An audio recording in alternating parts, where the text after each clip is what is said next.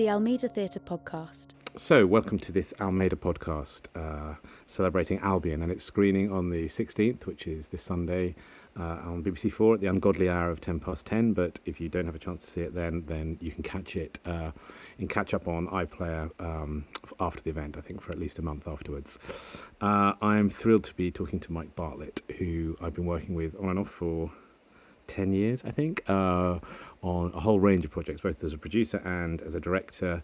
Uh, on plays like Earthquakes in London, which we did at the National, and King Charles III, which he won most of the awards going for um, a few years ago at the Almeida, and Albion itself, which we've done uh, two times now, uh, immediately after the Brexit uh, referendum and then just before lockdown, two seismic moments for the nation. Um, so, Mike, how are you? How, how are you finding lockdown and the, the corona moment? I'm I'm good. I'm good. I'm finding it. It's a weird mix, isn't it? Of sort of you know, it's a weird thing that you have in a, a moment in your life which you know you're going to remember forever. You know, mm. you're going to this period of time is going to both be sort of mythologized and, but also in our heads we're just going to absolutely remember all the ins and outs of this year for the rest of our yeah. lives, and it's quite odd to be in the middle of that, isn't it?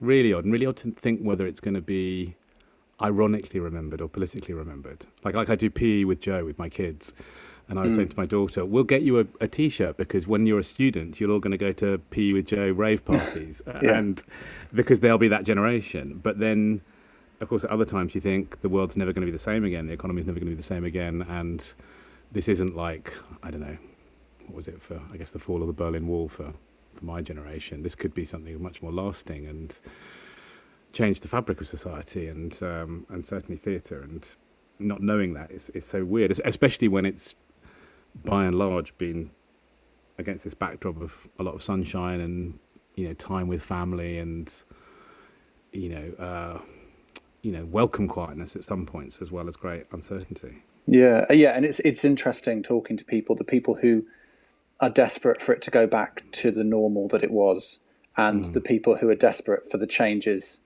for positive changes that they see sort of coming out of it, both personally and nationally, to be sustained. Mm-hmm. And I think that's sort of fascinating about. Uh, it's an interesting test of how we see the world, and also how comfortable we were in ourselves with our old normal. You yeah. know, um, and I'm finding that really interesting. Yeah, yeah. So anyway, we're here to talk about Albion in particular. Um, should we just go back to how the play? I mean, I know you talked in other places about this, but but how the play began and the earliest conversations that I guess we had about it as well. I mean, you, have been thinking about writing this garden play initially. Was that the the starting point?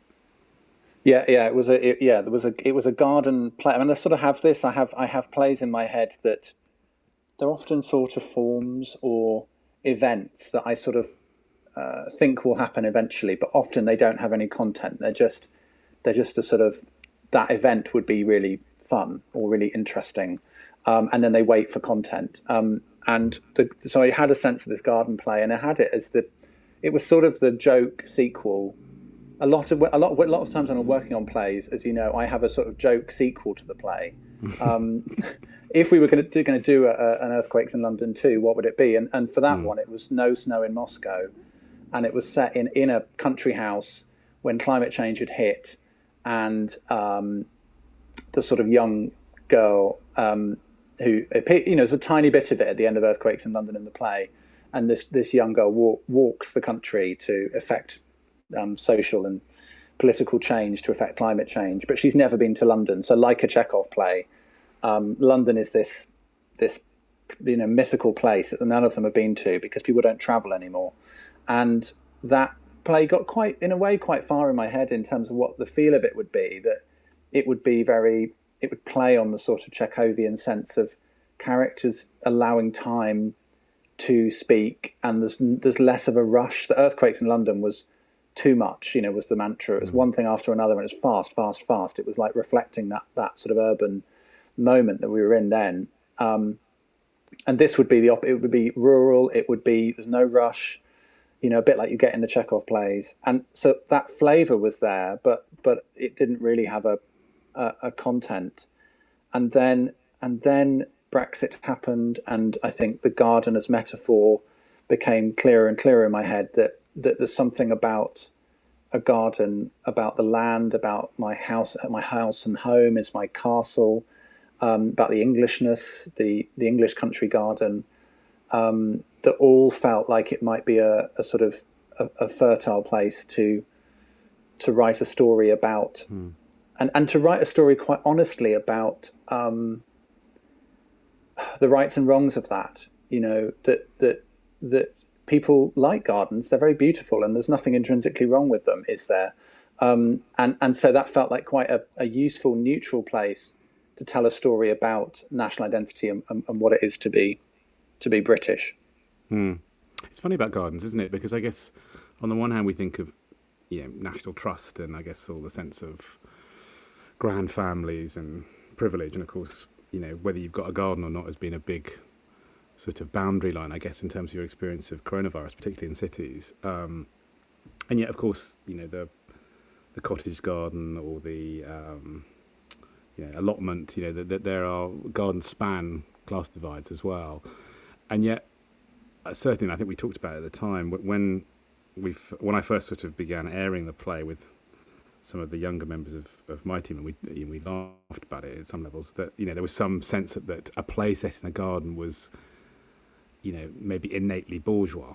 Do you know what I mean? That there was some sort of sub Ayckbourn kind of um, uh, soil kind of covering it, uh, rather than Chekhov. And uh, what, what do you feel about that now in terms of you know the, the potential Penny Keith of it? I, I, think it's more than a potential Penny Keith. I think I think I think the only thing that would frustrate me is if people thought that wasn't deliberate. Um, yeah.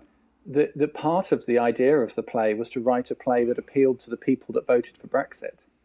You know what mm-hmm. what play would they like to go and see? Well, it would feature, you know, a lovely garden and French windows mm-hmm. and comings and goings and and um, manners and and betrayals and but but you know not too bad and um, and uh, a, a, load of white people as well to be honest mm-hmm. um, and I think that it's that absolutely was in the form of it in that those are the people that wanted Brexit to happen and I think rather than um, there's a shad rather than write a play which is caricaturing those people or simply attacking them which in, in fact is what is the book that Catherine's written in the play. Um, I sort of felt that, that, that, there wasn't much purpose in that, and that actually um, it was more interesting to to both in the form and in the characters find a way of really getting inside them and that form and understand why they feel it has strengths or why why also to be honest why there's a bit of me who has totally brought up with Penny Keith and BBC sitcoms and and and and you know those sorts of plays being the main plays on my school bookshelf. Um, what what what is it about that that English British myth that appeals to me? And I mm-hmm. I think that again you, one can't you can't write a play without trying to honestly interrogate the bits of you that you don't understand or that you aren't um, 100% proud of or that don't fit with your politics. Mm-hmm. And I think the play is a sort of meeting place of some of the stuff that I find instinctively comforting, at, at, and at the same time I find politically and personally troubling. Yeah. Can I just talk a little bit about literally the act of writing them? Because on you've got a number of sort of long lead times in terms of the interest in the garden play and the Chekhov and the, the sort of follow up to earthquakes in London and uh, in some ways, I guess, the sort of formal um, uh, reworkings of Chekhov echo the, the reworkings of Shakespeare that were in King Charles III. So all those long gestations, and, and of course you'd moved as well back to the country. So I guess to some extent we're personally kind of you know engaged with that. And yet, my, I mean, I can't remember all the details, but I do remember at the time when you and I talked and saying, and you saying, oh, you you felt you wanted to write something about Brexit and the referendum and but you weren't sure whether you had anything. And I think we, we held that slot open to the 11th hour of the 11th day. And then suddenly you delivered this play, I mean, or almost completely finished play. And did you write it really quickly in the end, or and it's a line in the play, isn't it? uh, or, or, I mean, I mean, did it come together very effortlessly? Is what I mean, or, or uh, tell us about the actual act of writing it.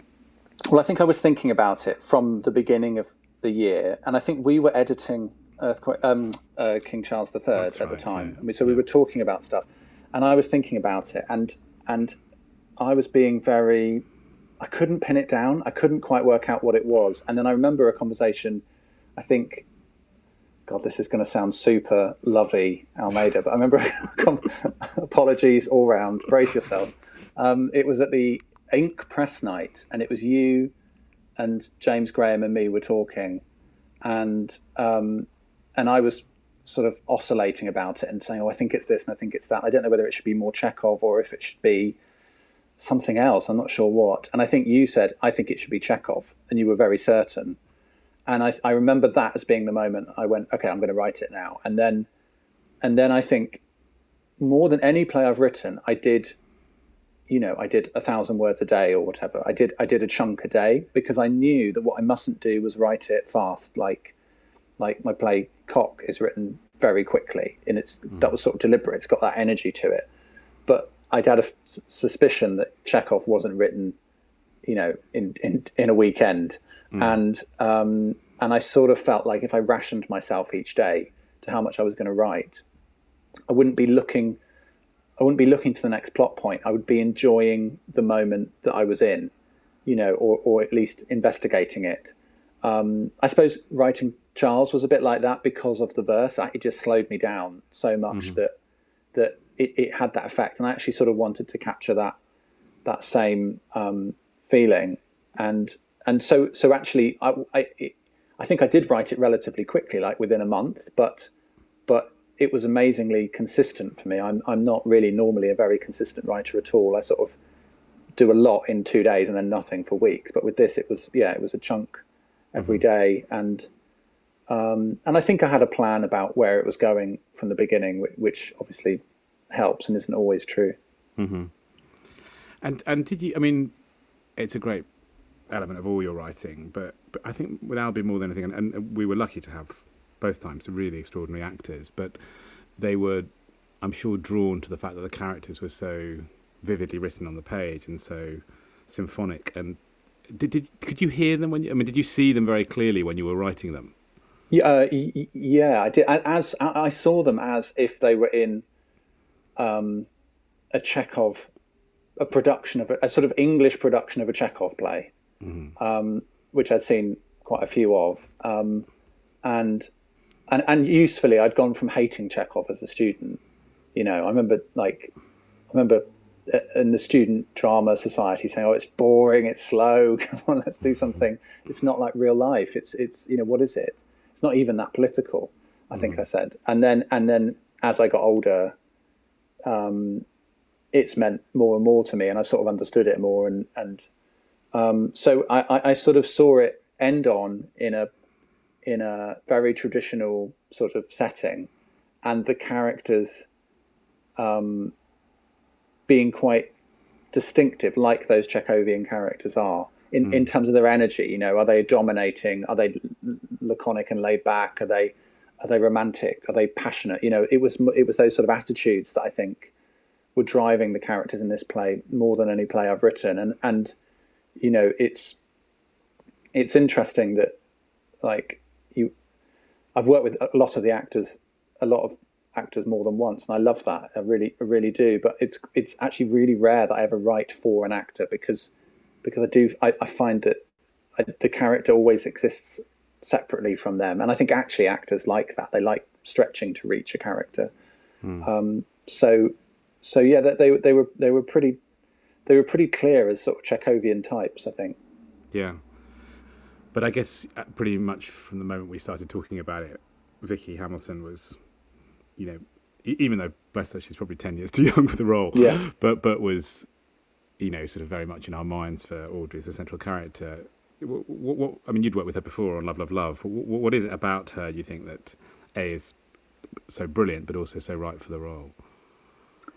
Well, I mean, she's she's I I love um, stagecraft. I mean, I hmm. love the the sense of someone that can hold that understands the mechanics of a theatre and can utilize it, but in such an organic way that you feel like you're watching something. Your, your suspension of disbelief is complete, and she totally has that. She's she's just this, you know, you know, she can just completely control the stage, the audience, the rhythm. The, the she knows what she's doing in a very technical way, but yet it doesn't read like that. And I, I think mm. it's sort of astonishing every time I've seen her in anything. And I think linked in with that is that I feel like my writing is quite technical. I, I get on people's nerves about rhythms and commas and you know not putting pauses in the middle of a line and mm. all, all those sorts of things, which a lot of actors find quite restrictive um, mm. because it means they can't do their thing. They can't. They feel they feel it stops them inhabiting it. And I've, I've discovered with my work that ideally an actor goes through the technical process of mastering the rhythm of it and gets so in tune with that that they can come out the other side and then feel free with it because they don't have to worry about that stuff. They actually can then just perform it. And and mm. Vic, she she um, she instinctively does that. And sort of more than that, often is that she understands that you can do the rhythm of a line but you can do the rhythm of a line and still perform it in a hundred different ways, and you can make a choice on it. And um, there's a sort of musicality to to watching her, um, mm. which which is just uh, fantastic. And also in in that real way of a sort of leading actor, she she the, she just captures attention. She mm. you know she she I can't imagine her being very good um, as a sort of uh, an extra. Yeah, exactly. Because um, she's too fascinating, too interesting to watch. Yeah. Um, uh, and um, yeah, it's brilliant. She's yeah. fantastic. Yeah. Can we just talk a little bit more about the, the craft of it, though? Because, um, you know, I one of the things as a director is, of course, you see a show scores and scores of times, and you know, if they have long runs, then you know, it's it's uh, probably a better artist than me who, who doesn't occasionally feel longueurs watching the show for the 50th time or something. But Albion, genuinely, I never felt that. I always found new things, partly because um, the there were often so many characters on stage, you were finding so many cross currents mm. and subtext going between them. And I, I think that was um, enhanced by Miriam's design, Miriam Buether's yeah. design in the round. And, and it's one of the things I really loved about actually filming it and, and the editing process we had to be able to kind of draw attention to some of the the subtextual secret work that was happening close up between the actors. But but I also used to really admire in rehearsals. I know this is a really basic thing, but it's it's everything in some ways, particularly in a more um, unified play. Is, is the way the elegance of the way that you manage to get characters on and off. you know, sometimes with very mild motivation, sometimes with incredibly important things, but the rhythm of how characters bled on and off stage just seems so masterful. And uh, was that? I mean that that craft, you know, many characters on stage, the the easy movement between them. Was that something that takes a lot of hard work, or or is that experience, or is that you think natural writing? Uh, well, I think no. I think it, I think it is craft. I think though it, it's. Um, I think some of that is done in the planning. I think to to get them on and off stage, but the other thing, particularly with this play, and I'm not sure I've really consciously thought about this, is that I think their attitudes get them on and off stage. Um, mm-hmm. That if, um, in in a very basic way, if a character is a drunk, then they'll always be looking for the next drink, so you can get them off stage that way. Mm-hmm. If they're if they're laid back, then they can just wander off stage. And mm-hmm. I think that just thinking about this play, I think in the planning, you can do the the broad constellations. Okay, I need a big scene with these two characters. Where are the others going to go? Um, the sort of sweep of it. Um, but I think the attitudes help also to hide the theatricality of them literally, uh, you know, the conveniently arriving and conveniently disappearing because mm-hmm. you don't see it. If they're, if they're performing their intention and their, and in a way, attitude I think is better than intention for this form because intention sounds very you know, like motivated, and I don't think it always is in this. But but if they're performing their attitude, then I think I think they, they take their own world with them off stage, and that sort of masks the the mm. form of it. Um, I was also I now we're talking about. It, I also remember thinking, um, I I think I have a, a tick or a sort of habit towards two characters talking to each other. Um, to you know simple dialogue, and I enjoy. I suppose it's to do with the sort of symmetry of, an, of of staging a dialectic argument. It's like this view versus that one, mm. and I think I had and I and I think that's something that we've talked about or had talked about before I wrote this play. So I sort of, I think I had your voice in my head going, shake it up, you know, have five characters, now have three, now have, now have one, have a moment with just one, have two, you know, and, and, and I think that helps to, to mask the, um, the, the, the convenience of it as well. Mm-hmm. Yeah, it was, um, it's so impressive. And I think particularly, I mean, each act is wonderful, but that third act with the big showdown between, um, Catherine and Audrey is just such a exquisitely rhythmic piece of writing. And, and, and I was going to ask you, which bit did you find hardest to write of the whole thing? Uh, well, you know, we talked we talked a lot about the end, um, mm. uh, and I think that that that was tricky. I think um, I think coming back. I think coming back after the interval, it's hard to sort of um, you know, you come into the play at the beginning and you're learning the world and you don't want it to go fast and it's great. But I, I, I don't think I had an instinctive sense of of how you get back into a, one of these plays after an interval. Mm-hmm, you know, mm-hmm. it's it's things have to have changed, and it has to sort of feel like there has to be some time passing and and um, all of that. But in a way, the play you want the play to build across the the acts, so that interval is is is difficult in some senses. So I was trying to trying to find a way of it being, um, you know, and that in a way that that that pre-interval moment is is not Chekhovian. I mean, it is mm-hmm. in terms of it being a melodramatic moment just before the act break, but but it that feels more contemporary, and I think that moment is recognizing that there is an interval. Um, mm-hmm. In a way that I don't think Chekhov really does that. Um, mm-hmm. But yeah, coming back in after it, picking that ball back up again was was tricky. Mm. Um, and then and then the ending I think is difficult in a way that all endings are difficult, but for some reason this this particularly so because I think um, it was marrying that we all have our views on the the politics, and we're reading we're we're all going hell for leather reading our metaphor into this garden and to Audrey's actions at the end, complicated by the fact that we may actually have come to sympathise and love that central character, even if she's absolutely against our own personal views. And so the question of where do we leave her at the end of the play? What is her final action? What what what what's her what's the end point?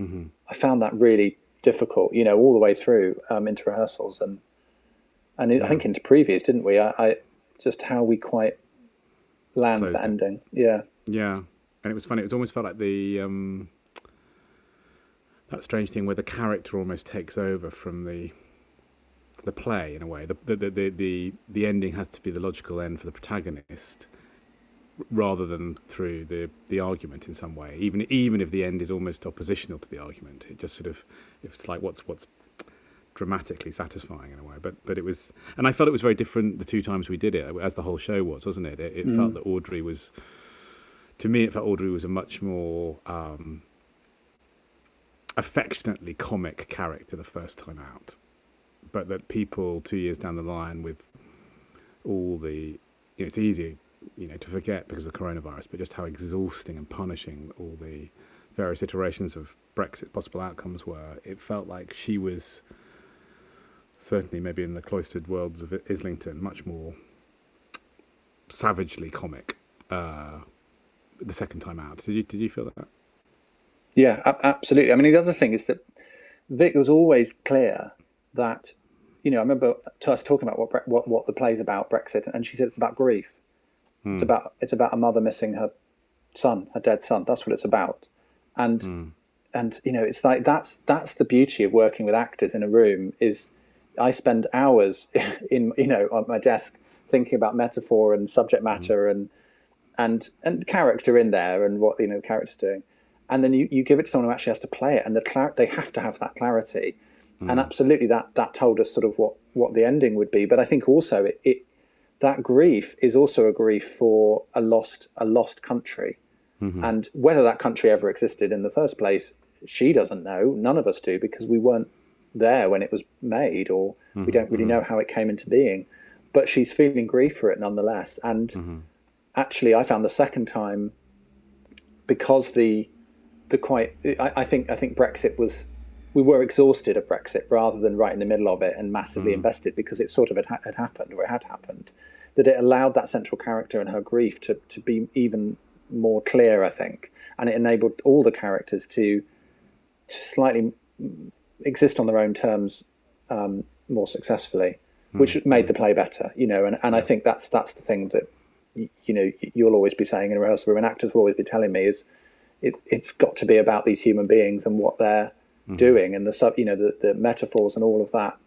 Yeah. we just got to leave that in the auditorium for the for the critics and the audience and the writers but it's not actually our business. Yeah, but the um, I mean, obviously for some of the critics, thinking uh, some of the national papers absolutely treated it as a a state of the nation play, and um, I guess particularly in relation to your play 13 that was at the Olivier and um, maybe King Charles III. You know, it felt, you know, you you were eh, not not in a it wasn't they weren't all in in line as it were, but there was a an ambition to take on big nation, a big the state of the nation play, I guess, as as an idea. And is that how do you feel about that? Both, how did you feel about that then, and how do you feel about that now? When we the arguments about these really complex arguments we're in the middle of now about who is entitled to speak about what. um, how do you reflect on that as a writer? Uh, uh, well, I think I, th- I think a, a, few things. I was reading, I was reading Arthur Miller the other day, lockdown, you know, light reading, and um, he was talking about um, playwrights don't come up with new ideas. Really, they they but they sense an idea in the ether that actually everyone knows in their gut, but no one's quite there yet, and they dramatize it in a play.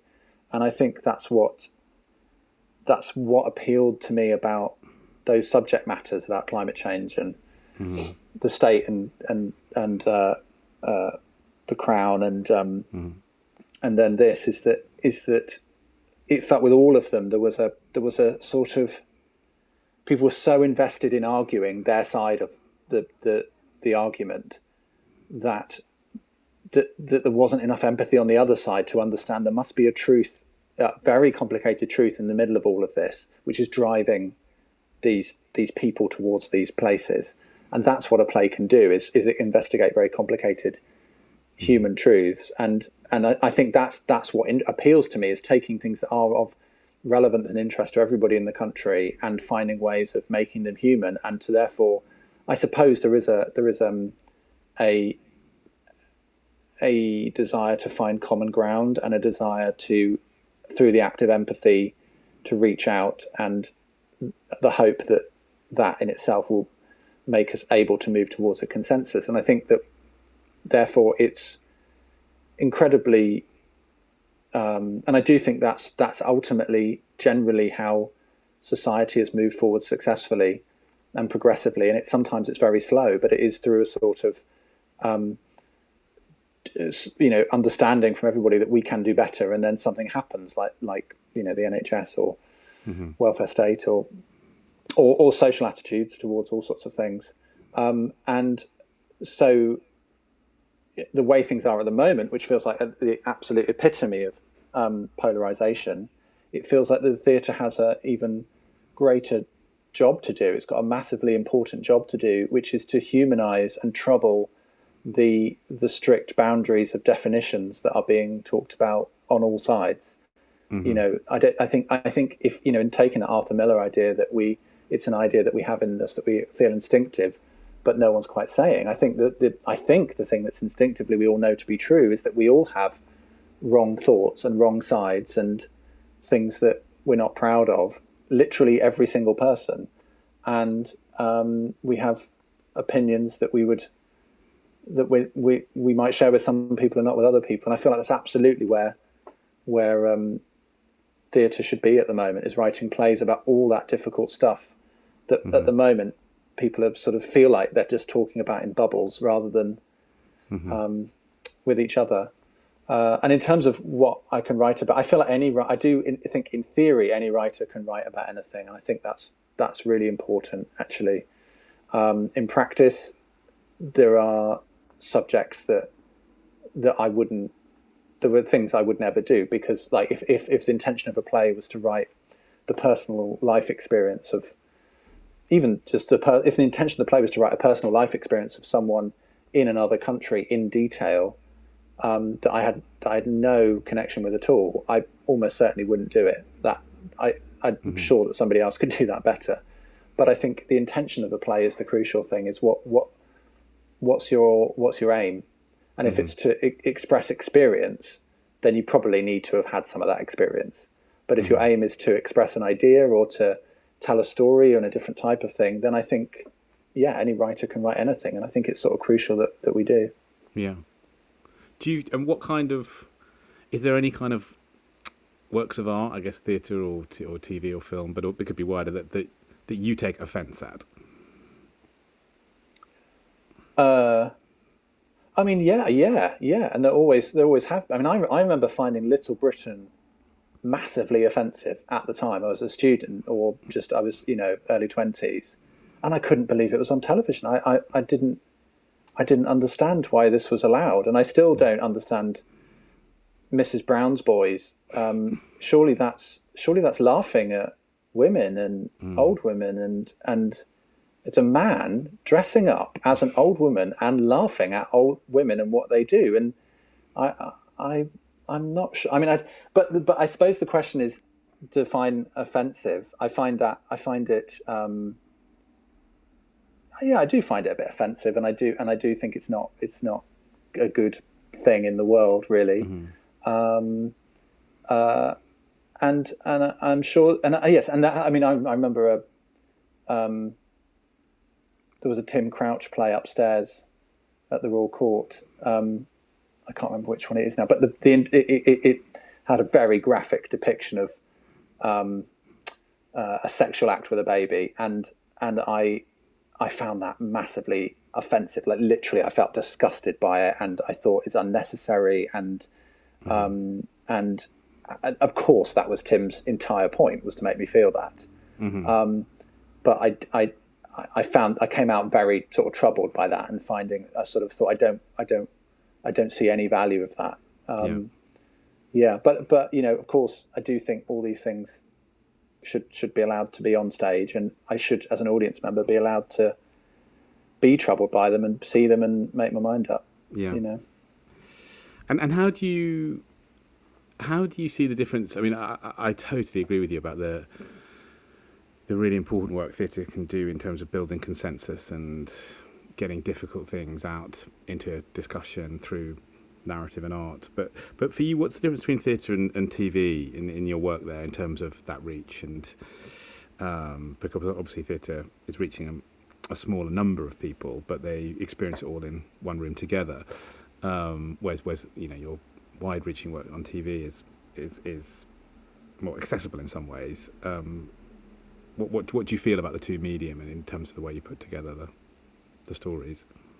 Uh, well, this answer is going to be reductive, so um, I can already feel that coming. So apologies for that. Um, uh, I think I think in theatre, I think the reason I feel that in theatre is that is that you, you, by and large you're in the room with a set of people for a period of time, and you, you you're not cutting away to lots of different things, generally speaking and therefore what what can you alter you can alter their attitudes you know you go from one opinion to another or you can you can reveal things about the character you hadn't you hadn't realized before and so you're doing that in you're doing psychology and opinion and politics and all that in an emotion in massive amounts of detail and you're sort of you know in, in tv terms you're keeping the camera on them for a long time and seeing what they do and there's a sort of putting them under the microscope and mm-hmm. um, that lends itself to complexity and to detailed analysis of of complicated humanity. Um, but it's only going to be seen by a tiny, tiny, tiny number of people. Even if you have a West End run for years, very few people are ever going to see it in comparison to the population of the country. So there's that. And then, it, but on television, what is amazing of the power of television is how it genuinely can affect social change and attitudes towards things and and make things completely different. I think that the I, I do feel like the attitudes towards um, homosexuality and gay marriage and and um, the sort of you know the fact that David Cameron and the Tory Party ended up being all for it over the course of 20, you know, when it's a huge change over the course of even 15 years, is a lot down to the fact that there are many television programs which put gay characters absolutely um, front and center. Um, and made them present and made them completely normal in a way that for a lot of people watching those, they wouldn't have had a gay person in their life. And they got to know gay people through soaps and through Chris Roke and through all those characters. And it, they, mm. and it happened nationally. And I think the, you know, I, I think television has a real opportunity and, and, you know, a sort of obligation, national television to, to do that. And it's, and I think it's, it's it's incredible. So so when I write television, I, I'm really aware of those sort of social issues and and to try and make sure that that I'm that it embodies my values. Um, and and I'm very I try to be really really careful about um, that that it's that it that it that it's going to be interpreted and received in the right way. Um, mm-hmm. Whereas in theatre, I think I feel like uh, I'm I'm less I'm more I feel like the audience comes with an expectation to do that complicated analysis, and um, I'll sort of let them do that a bit more in the, in the theatre. I think. Mm-hmm. So, so is finished. About I remember you, um, you said once that uh, many, many, many of your plays are sort of born out of tiny seeds from the play before, and of course, Albion as a word. Um, was was sort of at the heart of King Charles III as well that we did together. And so, do do you sense even in, in a glimmering way what what what the, there might be a seed in our appropriately a seed in Albion that might lead to another sort of play? I mean, if you, if you were going to take one I don't know beat or character or idea as a jumping off point, can you see the form of another play somewhere out there? Or is that, or is that secrets? Uh, well, no, if it's a secret, it's sort of a secret to me. I, I think one thing that I do find when I'm thinking about plays now is this interrogation of Britain, which has been there in a, quite a few plays for me, um, and uh, and is was also there in in Snowflake. Um, mm-hmm. This this middle aged uh, guy harking back to a, a, a an England that he grew up with and wanted sort of wanted back, and he's sort of framed as normal. Um, that that increasingly, I think that that country is gone, mm. and and I and I think that the question, and, and you know, I think a lot of people are asking questions like this now, and I think a lot of people would say good riddance to a lot of that stuff. Mm. The question for me is is I think you have to you have to you know, like Anna says in the play, you have to, what what are you all doing? You know, they're all dressed up as Agatha Christie characters. Hmm. So, what what on earth are you doing? It, it, doesn't make any sense now, and it's offensive and it's odd and it's oh, it's dressing up. And I think that if you if you establish that, then then there's a big question of what where do you find your identity if you don't hmm. find it in a sort of post-war slightly empire slightly you know Agatha Christie, mm-hmm. John Betjeman in England. Um, where do all those people that did find that identity? Where do they now find it, and where and how do we, as a collective group of people, a country, um, where do we find common ground in order to get things done? Mm-hmm. And uh, that I I don't have any answers to that, but I but I but I find myself moving between quite different positions on it, and I think that's often a sign that there's a play there to be written because I don't write plays about things I know the answers to. So mm-hmm. it's good to have a good question. Great, that's fantastic. Great answer. Well, so Albion is on um, this Sunday. If you're listening to it before, on the 16th of August, uh, as I said, at um, just after 10 on BBC Four. But do catch it on iPlayer if you can't see it then. Uh, thanks, Mike. Thanks for doing this. And Thank you. It, it was one of the, my great privileges doing the show with you. So um, so I'm thrilled we got to capture it.